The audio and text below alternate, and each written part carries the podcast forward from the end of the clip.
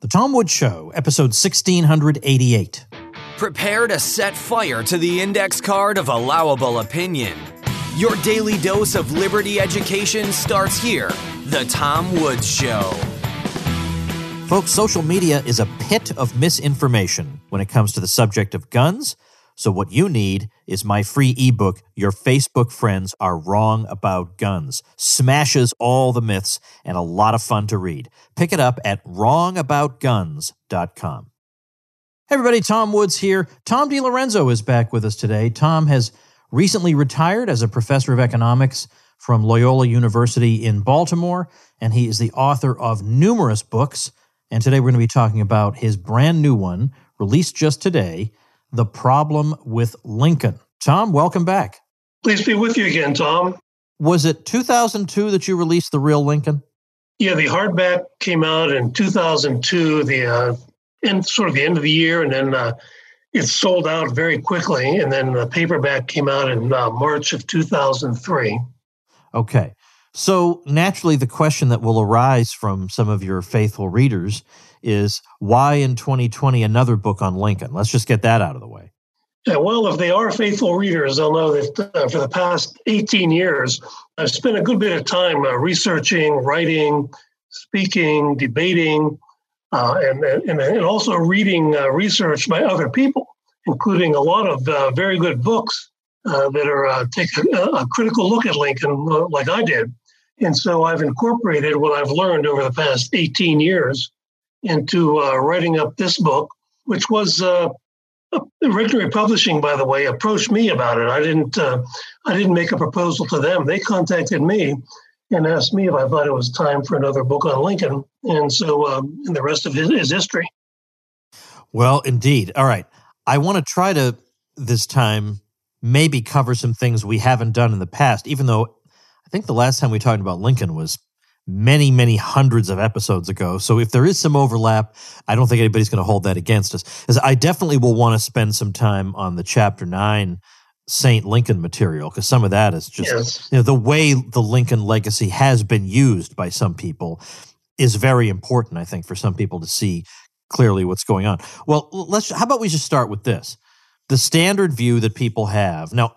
I understand that professional historians know things about Lincoln that the average person does not. So, the, a professional historian, you have to go have a different tack because, yeah, they'll say, yeah, of course we know. We're not idiots. Of course we know that the Civil War was not launched to free the slaves. We all know that.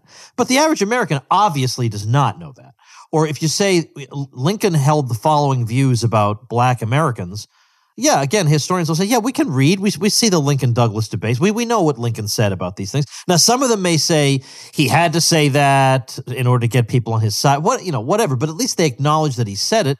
But again, the average person doesn't know any of that. So why don't we just get out of the way for anybody listening who may still have some lingering attachment to the schoolhouse rock view of Lincoln, if there is one? What's the standard view of Lincoln that the average person, not the historians, but the average person holds, and what's wrong with it? I mean, and I know we could do the whole episode on that, but but give me your elevator pitch.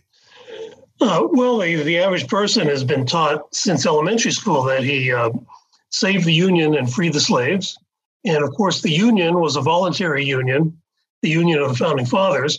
Uh, Article 7 of the Constitution says that uh, the Union uh, or the Constitution will be ratified by the uh, the citizens of the states, which it was. They were the sovereigns.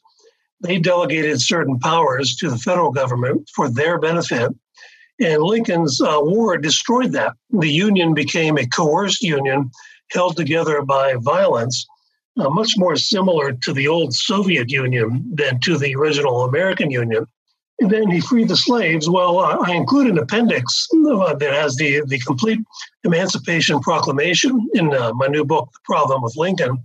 And, uh, and as, as the historians know, it specifically exempted all the areas of the country where the Union Army was in control at the time, including the entire state of West Virginia, the last slave state to enter the Union, which means it was unable to free anybody.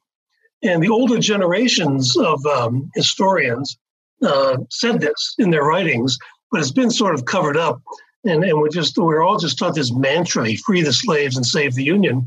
But uh, but no, And I even uh, write uh, about David Donald, who's the, the preeminent Lincoln scholar of the last generation, who writes in his book, his, his um, biography of Lincoln, that uh, Lincoln's role in getting the 13th Amendment passed was greatly exaggerated by most historians. He actually did very little, according to David Donald, to do that, even though Steven Spielberg made a whole movie based on supposedly his genius in getting the 13th Amendment passed after, his death. All right, so that I wanted to get that uh, out of the way. Again, there's there's so much material here, and uh, and I'm trying to figure out the best way to to to do all of it because you could talk about the way the war was conducted. You talk about Lincoln's racial views. You talk about peaceful emancipation, why that wasn't tried. You talk about Lincoln and the Constitution. You talk about the Hamiltonianism at the heart of it. Um, just, I, I, don't even know what to. Yeah. I don't know. You know what? Well, you tell me what we should do next because I'm I'm at a loss. okay. Yeah. Yeah. Well. Yeah. Yeah. I do cover a lot of ground in this in a relatively short book. But one thing that's um, I think readers find interesting is I provided in appendices the first inaugural address of Jefferson Davis and then the first inaugural address of Abraham Lincoln. And if you want to know why there was a war, first of all, you have to understand that secession per se does not necessitate war.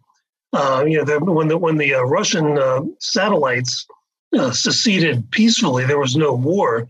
And with the breakup of the Soviet Union, uh, you know, Norway and Sweden, Maine and Massachusetts, there were no wars over secession. So secession itself does not necessarily lead to war. But if you just read these first inaugural addresses of the two presidents, Jefferson Davis and Abraham Lincoln, um, what they both say, especially Lincoln, Lincoln bent over backwards to say, uh, I have no intention of uh, disturbing Southern slavery. He, uh, he supported in that same speech the Corwin Amendment, which would have prohibited the federal government from ever interfering with slavery. But when it came to tariff collection, he threatened war. He, he used the words uh, invasion and bloodshed to describe what would happen to the people of any state that refused to collect the tariff on imports, which had just been more than doubled two days earlier. And that was the primary source of federal income at the time. It accounted for more than 90% of all federal revenues. And then you read alongside that Jefferson Davis's first inaugural address, and he says basically the same thing from the opposite perspective. He says, We are a trading society. We engage in uh, commerce uh, with uh, throughout the world, and we're willing to defend ourselves against an invasion of any country, any government that wants to interfere with that. And so there was actually no no mention of slavery in Jefferson Davis's first inaugural address because both men understood that uh, what was threatening war at the time, and the war, of course, was imminent within uh, weeks, uh, was uh, the, the, the dispute over tariffs. And so that's one thing uh, that, that I, I do in much more detail in this book than, uh, than the, the original. let's say something because since your book came out, Jim Powell's book, Greatest Emancipations, came out. That was 2008. And I've had him on to talk about how slavery ended in most of the world. It's an interesting story, of course, and, and related to, to this story. So you in chapter five talk about what you call Lincoln's greatest failure. So let, us talk about that, particularly in light of the kinds of examples that Jim gives in his book. Uh, yeah, you know, I, uh, in a recent article of mine on LewRockwell.com, I, I cited um, Thomas Fleming, the historian, the historian Thomas Fleming, and he, he, wrote a book called A Disease in the Public Mind. And you know, he's a famous historian. He wrote uh, histories of both world wars, biography of George Washington, and he's he's a very prominent uh, man. And he was perplexed by the fact that the United States was the only country in the world in the 19th century that ended slavery that in a way that involved a war, and especially a war that killed as many as uh, you know almost 750,000 people, according to the latest research. And so on the issue, and, and, this is another thing that most Americans just simply don't know. They, they, they my experience has been they, they just assume that uh, when slavery ended in the British Empire, the Spanish Empire, the French, the Danes, the Dutch, there must have been some great war of emancipation in all these countries because Americans are very bad at studying uh, European history, let alone American history. And that's simply not true. And yet, in Jim Powell's excellent book, uh, Greatest Emancipations, gives chapter and verse of how all the countries of the world, including the northern states in the United States, ended slavery peacefully. You know, uh, New Hampshire passed a law for gradual emancipation in 1857, four years before the Civil War started. And basically, that, that's what happened. It was some way of, comp- they figured out some way of compensating slave owners as a way of uh, avoiding conflict. And, uh, and I, in my book, uh, I write, well, yes, there are a lot of libertarians who are deeply offended by the use of tax dollars or the, the very idea of the use of tax dollars to be given to slave owners.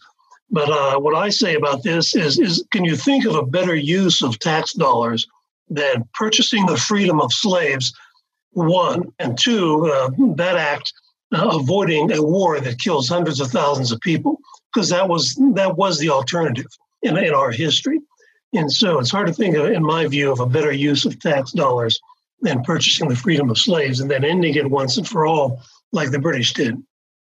Well, since you did mention the the other option, which was a war that killed many people, and I think since your book, there's been a a slight uptick among historians in the number of people they take to have died, as because I think it, people used to say six hundred and twenty thousand, and yes. I think now it's gone up a bit. Um, can we say something about the way the war was conducted? Uh, well, yeah, the uh, you know the uh, the original war plan was called the Anaconda Plan, uh, and uh, Lincoln's war plan it was to starve out the South, civilians included, with blockades, and basically total war was waged on the civilian population of the South for four years. Uh, I, I, quote James McPherson, you know, who's, who's now retired from Princeton, but he was considered for many years to be the dean of Civil War historians. And even in his book, Battle Cry of Freedom, he uh, estimates that some 50,000 Southern civilians died in the war. And, uh, and since the publication of The Real Lincoln 18 years ago, uh, one book that I cite that came up after that uh, was uh, Waging War on Southern Civilians by Walter Brian Cisco. And he uses a lot of primary sources, including the, uh, the official records of the, uh, the war published by the US government, to, to talk about this. And I cite him very extensively in that one chapter.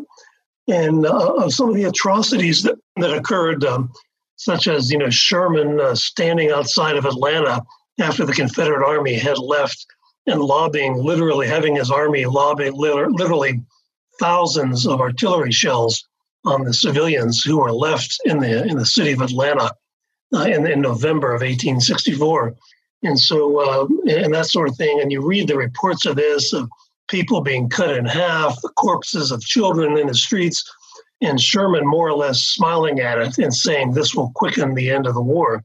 And that's the kind of people who uh, who waged the war. And I also uh, make a point to cite that it took a, a particular type of soldier, quote, soldier, to wage this kind of war. And I cite some mainstream historians as noting that uh, a lot of the, uh, the, European governments emptied out some of their prisons and sent these people to America who signed up into Lincoln's army. And they're, they're the ones who uh, participated in the rape, pillaging, and plundering of Georgia and South Carolina to a large extent with, uh, with Sherman's army and, and, and with others at the same time. And so I do devote a, whole chapter to that that is uh, even more severe, I would say, than, uh, than what I wrote about in The Real Lincoln. All right, I've got some juicy stuff to throw at you in just a minute, but first let's pause for a quick message. Folks, I'm down here in Florida, as you know, and the summer here is insane. It's crazy hot out there, and between the heat and humidity, dehydration kicks in fast. Hydrant is your key to getting back up and running more quickly than ever before. Hydrant has created a refreshing electrolyte powder that you mix directly into water to efficiently and effectively hydrate your body. It hydrates you quickly, keeps you going for longer. Each rapid hydration mix has the four essential electrolytes your body needs sodium, potassium, magnesium, and zinc, and it packs a punch to help your body hydrate fast and stay hydrated. The Hydrant formula was developed by an Oxford scientist, and it's loved by pro athletes, top performers, celebrities, and has thousands of five star reviews. Comes in a variety of flavors, including new summer friendly iced tea lemonade and fruit punch. I myself am partial to the blood orange, and when I mix it with 16 ounces of water, it gives me a nice, subtle, but enjoyable taste, refreshes me, and I feel great afterward. You really need to try it for yourself to see what I'm talking about. It tastes incredible and it works. We've got a special deal for our listeners to save 25% off your first order. Go to drinkhydrant.com slash woods or enter our promo code WOODS at checkout. That's D-R-I-N-K-H-Y-D-R-A-N-T dot com slash WOODS and enter promo code WOODS for 25% off your first order. Drinkhydrant.com slash woods and enter promo code woods to save 25%. And we thank them for sponsoring the podcast. I've skipped ahead a bit because there's a there was a quotation that I liked on page um, 132. And this is a quotation actually from a book written in 1943 by Ira Cardiff called The Deification of Lincoln. Now that that title must have jumped right out at you when you when you saw that. And right. Cardiff writes this that most Americans, and this then this is a quotation, are not at all interested in the truth about Lincoln. They desire a supernatural Lincoln, a Lincoln with none of the faults or frailties of the common man. A biography of Lincoln which told the truth about him would probably have great difficulty finding a publisher. Well, that's an interesting and, and revealing remark. So let's say something about because there's there's so many aspects of of Lincoln as as a saint. When I mean, one of them is uh, that derives from it is there are all these fake Lincoln quotations, and of course, people are inclined to believe them all because they know Lincoln was a great man. So he must have said all these brilliant, insightful, and and and prescient things. And then we can just go on down the list. Or because Lincoln was so saintly, I can cite him on behalf of whatever it is, national service uh, programs, uh, whatever it is, because if I have Lincoln on my side, who can be against me? That that kind of thing. So so let's start there. Now, by the way, the the fake Lincoln quotes are just my my rule for fake Lincoln quotes or fake founding fathers quotes is that if a quotation sounds like it could have been uttered yesterday, it probably was. Yeah, very true. Yeah. So you want to talk about the quotes? Well, I don't want because there there are a lot of them. I yeah. want to talk about this process, first of all, by which Lincoln goes from being a politician like any other to being the great, you know, the basically the great refounder of the country. Uh, and then, secondly, I'd like to talk about once that's done, what use is this put to by some people? Yeah, well, I, I quote there's a, you know, since the real Lincoln was published, there's a book that came out called The Unpopular Mr. Lincoln by Larry Tagg, T A G G. And he makes the case based on primary sources that Abraham Lincoln was by far the most hated and reviled of all American presidents during his lifetime. And he's talking about the northern population. He's not talking about the South. And nobody would argue that uh, he did not have that reputation in the South in during his time. And so the question is, well, well, how did this happen? How did how did he become the most saintly figure of all American presidents? And it began with the deification of Lincoln. And I write about how if just about everybody who knew Lincoln knew that he was an atheist, didn't believe in God, never belonged to church, to a church, barely stepped into a church. His wife said that. Uh, his law partners called him an infidel, uh, and, and, and on and on. And even the um, you know, Doris Kearns Goodwin, who wrote a, uh, a big, long, thousand page uh, biography of Lincoln, Team of Rivals, which was supposedly the basis of Steven Spielberg's movie.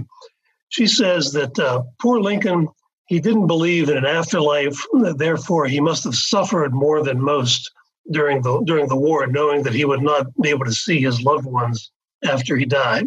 And so the historians know this. They know that he was a, an atheist, but they still keep writing books with titles like Abraham Lincoln, Man of God, or Abraham Lincoln, Redeemer President. And this occurred almost immediately after his death with his uh, funeral, uh, which was conducted basically by William Seward, who, uh, who ordered that um, the corpse should not be touched up so that it would look as gruesome as possible. And they took it on a 1,600 mile train trip around the country. And then, uh, you know, all of a sudden, Lincoln became a saint. Uh, you, there were there were images of him with angels' wings ascending to heaven and things like that and he was literally deified. And, uh, and I make the case in the book that led to a deification of the presidency and, and of uh, the federal government in general. And then there, uh, I quote um, also uh, uh, a literature on what's called the Treasury of Virtue. that the, the US government was said to have a treasury of virtue by virtue of what the actions of Abraham Lincoln in, in the Civil War. So the whole government became hyper virtuous in theory by this uh, never ending drumbeat of uh, about Saint Abraham that we have. So that the idea was that virtually anything the government did was virtuous by virtue of the fact that it was the U.S. government doing it. And, uh, and you know whether it's entering World War One, entering World War Two, uh, invading Afghanistan, and to this day, even foreign dictators invoke Abraham Lincoln when they want to do something tyrannical. I quote uh, Musharraf, the former dictator of Pakistan, when he declared martial law in his country, uh, is saying, well, Abraham Lincoln did it. And so, therefore, we're supposed to all say, well, it, it, it has to be a, not only a good idea, but a moral idea if Abraham Lincoln did it. And like, like I said, even, even foreign dictators have caught on to this. I think that, at least for my money, one of the most arresting aspects of all this is a story you tell. I don't know how many years ago it was, but in one of your articles, you talked about Eric Foner, who you know I managed to avoid studying with while I was at Columbia, but he is considered to be one of the you know more important American historians around. But he's also you know a, a Marxist, and not not the kind of Marxist to say uh, the, the, Soviet Union isn't real communism, but instead, no, his whole family had been apologists for the communist regimes for their entire lives. And when what well, you know what? Why don't you finish telling the story? What happens in uh, with the you know the breakup of the Soviet Union and and Eric Foner? Yeah, he, he published an article in the Nation magazine, February 11th, 1991, entitled Lincoln's Lesson in which he opposed the breakup of the Soviet Union. He called it a dismemberment, uh, and he said uh, uh, the, you know, Lincoln would never have allowed such such a thing to happen, like Gorbachev uh, was doing. And he, he, he called it a, a Soviet communism a, a noble experiment. and uh, and like you said, he, his whole family were uh, he came from a family of communists. And so this was 1991 you know, it's sort of at the end of the dismemberment, uh, to use Foner's word, of the Soviet Union. And he was very depressed about the whole thing. And so that's that's and Eric, like you said, Eric Foner is one of the giants in so-called Civil War history in America. You know, he taught at your alma mater, Columbia, for many years. Right, and that type of remark is so shockingly revealing. Now, at the same time, there will no doubt be. I mean, remember, we're dealing with a lot of people in in the U.S. who, when 9/11 occurred, thought that history began on September 11th, 2001. There, there was no context for this.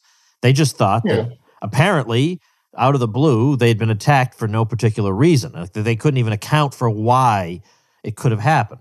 So that, or when was it Jimmy Carter? I'm trying to remember when it might have been Jimmy Carter when uh, the Iran hostages were taken in 1979. Somebody said, "Well, you know, remember there's still some festering resentment over the coup in 1953, uh, held, you know, pushed along hmm. by the CIA." And I think it was Jimmy Carter who said, "Well, that's ancient history." Ancient history 26 years ago. So this is going to seem like ancient, ancient history. So why does it matter that we get this right today in 2020? Well, you know, uh, uh, I was just thinking this morning of writing my next article for LewRockwell.com with a title of uh, Did the Civil War uh, Guarantee That We'll Have Another One? Because one of the effects of Lincoln's War was basically to destroy the system of federalism and decentralized government, the Jeffersonian system, and to put in, uh, in its place a highly centralized monopolistic government and so ever since then, politics has been all about this great competition, take total monopolistic control over this gigantic government. And of course, it wasn't gigantic in 1866 compared to today, but today it certainly is. So when we look at the impending uh, presidential election in a few months, uh, there are a lot of people all over the uh, the internet and, and elsewhere warning of another civil war. Well, why is that? well, the, the people who have such a violent hatred of Donald Trump are not going to accept his reelection. And then the people who support Trump, which is about half of the voters, are certainly not going to support uh, the party of Antifa in the, if if, uh, if he loses. And so, uh, you know, I'm not predicting a civil war, but a lot of other people are. And I think uh, the uh, the what happened at the end of the the first Civil War cemented into place this inevitable, uh, never-ending acrimony in politics because of the centralization of, of power. And I'm hoping it'll end in a the, more in a similar way to the um, the way the Soviet Union ended, in a, in a devolution of power. Uh, maybe not putting power in the hands of the oligarchs like they did uh, eventually in Russia, but uh, a devolution of power uh, in the direction of freedom rather than rule by oligarchs, as opposed to another bloody civil war. But I think that's Lincoln's uh, war cemented that system into place of a monopolistic, highly centralized government and rendered federalism um, irrelevant, basically because the principles of secession and nullification were uh, were destroyed. Now, th- this is a, a, tough one to end on because maybe there's a lot of material to cover, but at least again in brief, we could address the, because you just mentioned secession, the claim that anybody seceding from the Union is a quote unquote traitor, which is such a fourth grade kind of accusation. You traitor, you're not following our ruling class. Like, yes. like, oh wow, really? I am not following the American ruling class. Wow, that's the worst possible thing you could say about me. Really? wow. Yeah, go tell the teacher I'm not following the ruling class. Just what a bizarre, emasculating thing to say. You know, you traitor. But it's actually not treason. I mean, clearly, I mean, clearly and obviously, when you look at the actual history and not slogans, it clearly isn't. So, how do you address the Lincoln was fighting against treasonous people? Well, I, I, quote the Constitution. Article 3, Section 3 defines treason as, they use the word only, only levying war upon the United States uh, or giving aid and comfort to their enemies. And the key word here is there because it means the, the words United States is in the plural. And what, it, what that means is it's the individual states the free and independent states, as are called in the Declaration of Independence. And so levying war upon the free and independent states is the only definition of treason in the Constitution. And that's exactly what Lincoln did. He levied war upon the southern uh, states in, in, in, the United States. And so uh, it was the it was the Union Army and Lincoln and the Republican Party who were guilty of treason. But during the war, Lincoln took it upon himself to redefine treason as meaning criticism of him and his administration. Uh, so when they mass arrested, they when they su- suspended habeas corpus and mass arrested thousands of northern state citizens for speaking up against him and his administration and his war, that's the reason they used. They said this is treason, but they had unilaterally and unconstitutionally and illegally redefined treason to mean criticism of me and uh, and and that's that yeah that's where this comes from criticism of the government. But that's not the definition of treason that's in the constitution. All right well actually you handled that much faster than i thought. So in that case i'm going to throw one more question at you which is this. For some reason with topics other than the war any any topic in american history any topic in the news right now? Well Trump throws this a little bit out of kilter, which is the the uh, the idea that generally people can see nuance. Now with Trump they can't. So let's just say up till the year 2016, people could see nuance. So if you were to say this is a great struggle between good and evil, describing whatever, uh, a, a lot of the sophisticated people would just mock you you know, because they know that there's it's you know. So if you were to say the Cold War was a struggle between good and evil, oh, all the sophisticated people would just roll their eyes at you. But for some reason, you get to the the Civil War, and yeah, yeah, it's just uh, angels and devils and and so on. So I think we've thrown a little cold water on that. But what I want to do is just as we close, just talk about some of the more mundane reasons that somebody might have supported Lincoln. I mean, we know that yeah, there's opposition to slavery in the North, but in terms of the intensity of it, the Liberty Party would get maybe at most 2% of the vote. So it wasn't like it was the uppermost thing on people's minds. If you asked them, you pinned them down, they'd say, "Yeah, it's not that great a system. Yeah, we're we're not in favor of it." But that's certainly not what's driving an industrialist to support Lincoln. Is, is he's just driven by? If he were that driven by an opposition to slavery, he wouldn't have been satisfied with the Republican platform at all. So, what were some of the more mundane concerns that might have made somebody support a politician like Lincoln? Well, Lincoln got the nomination because of his record as a lifelong or career long protectionist. And he, he raised tariffs 10 times during his administration. The, the average tariff rate went from 15% to over to around 50% or, or more and stayed there for 60 years. And that, that's one reason. So the northern manufacturers were for him.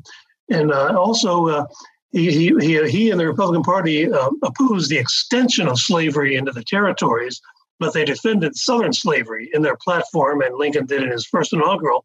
But the reason they gave was they wanted to keep the territories, Lincoln said, for free white labor.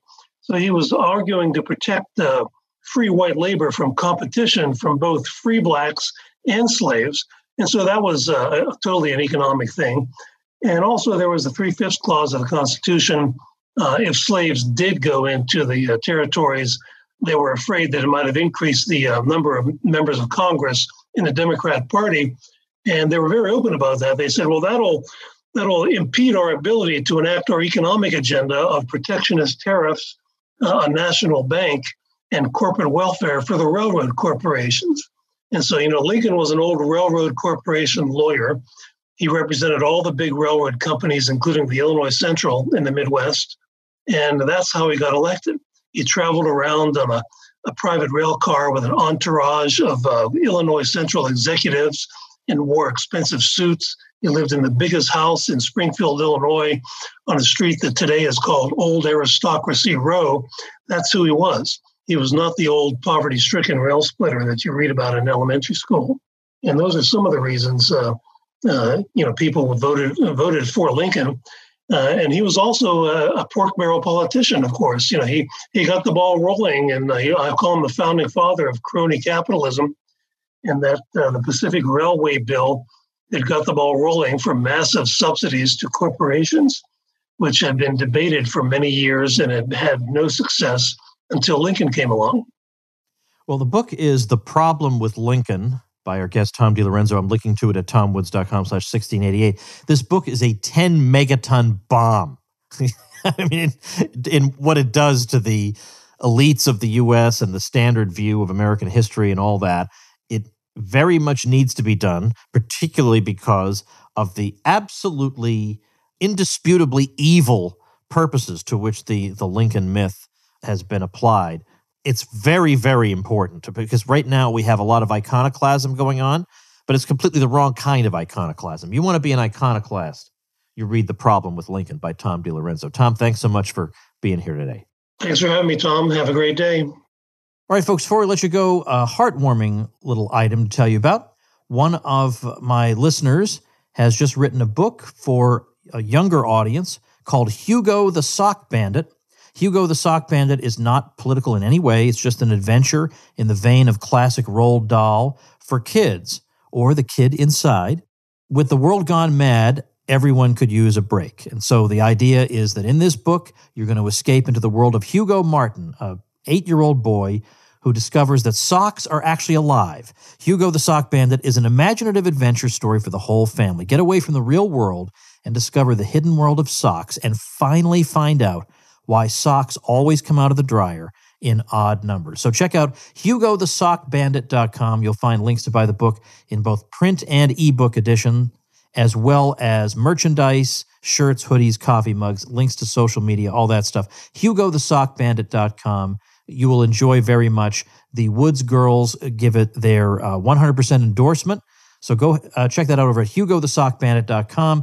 And again, if you would like to get publicity for the website you're thinking of creating, make sure you get your hosting through me, and then you get publicity and some other great bonuses that will give you a big, big leg up.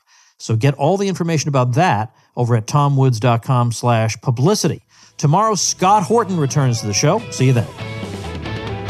Become a smarter libertarian in just 30 minutes a day. Visit tomwoods.com to subscribe to the show for free, and we'll see you next time. Like the sound of The Tom Woods Show? My audio production is provided by Podsworth Media. Check them out at podsworth.com.